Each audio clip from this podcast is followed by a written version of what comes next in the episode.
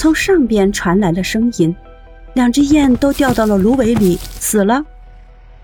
水一下子就变成了红色的。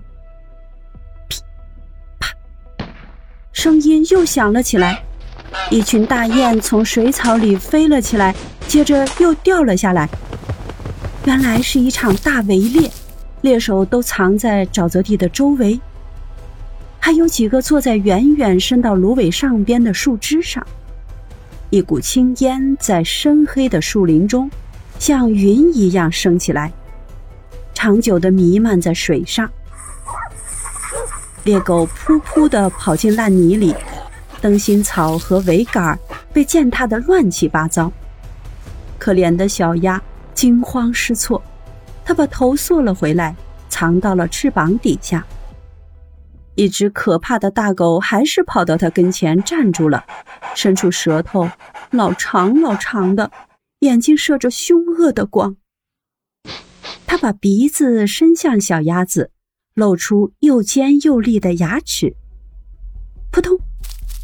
他没去抓它，跑开了。哦，天呀！小鸭子深深的吸了一口气。我简直太丑了，连狗都不屑咬我。小鸭子一动不动地卧着，子弹在芦苇丛里嗖嗖飞过，一声接一声地回荡在沼泽地的上空。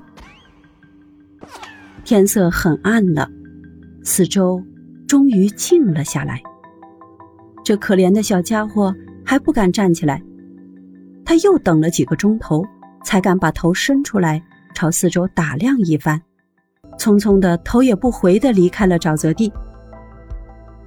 他跑过田野和草场，这时刮起了大风，他费了很大的劲儿跑呀跑，跑得远远的。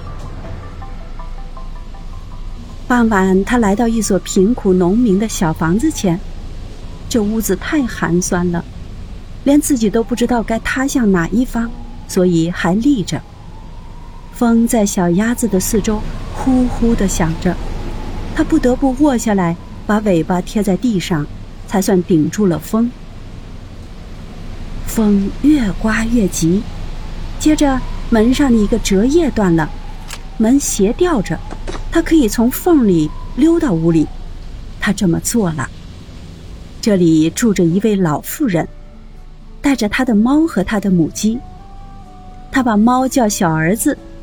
小儿子会高高的把背拱起来，还会呜呜的咕噜，它的毛还会冒火花，不过只有你逆着摸它才会这样。母鸡呢，腿短短的，因此得了个矮腿哥哥的名字。它很会生蛋，妇人喜欢它，就像喜欢自己的孩子一样。